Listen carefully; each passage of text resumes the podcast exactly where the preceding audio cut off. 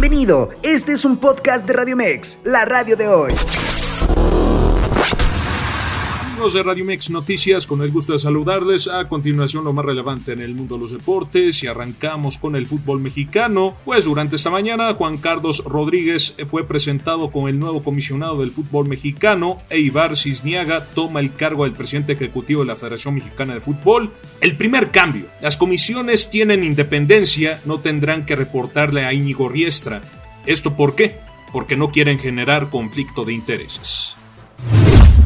También agregar que para junio del 2028 va a ser la fecha para buscar centralizar los derechos televisivos de la Liga MX y la Federación Mexicana de Fútbol. Además, hablaron sobre el impacto Messi y lo que va a obtener este en la League's Cup. Y también van a buscar centralizar el VAR. La Liga MX buscará tener al VAR en una sala exclusiva donde se revisen los nueve partidos. Quieren emular la sala de repeticiones de la NBA.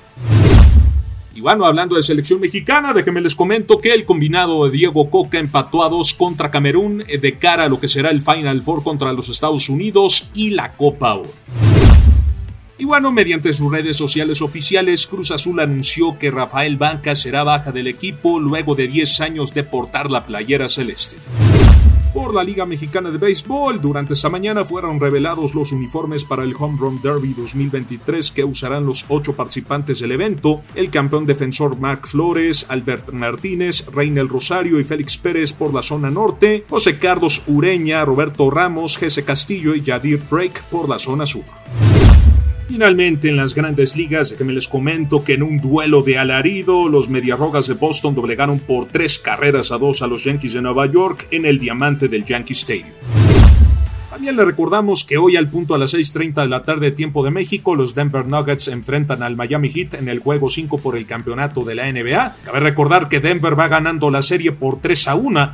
Gana hoy Denver y es campeón del básquetbol profesional norteamericano.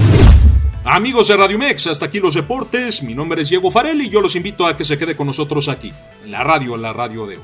Pásela bien y tenga un excelente inicio de semana.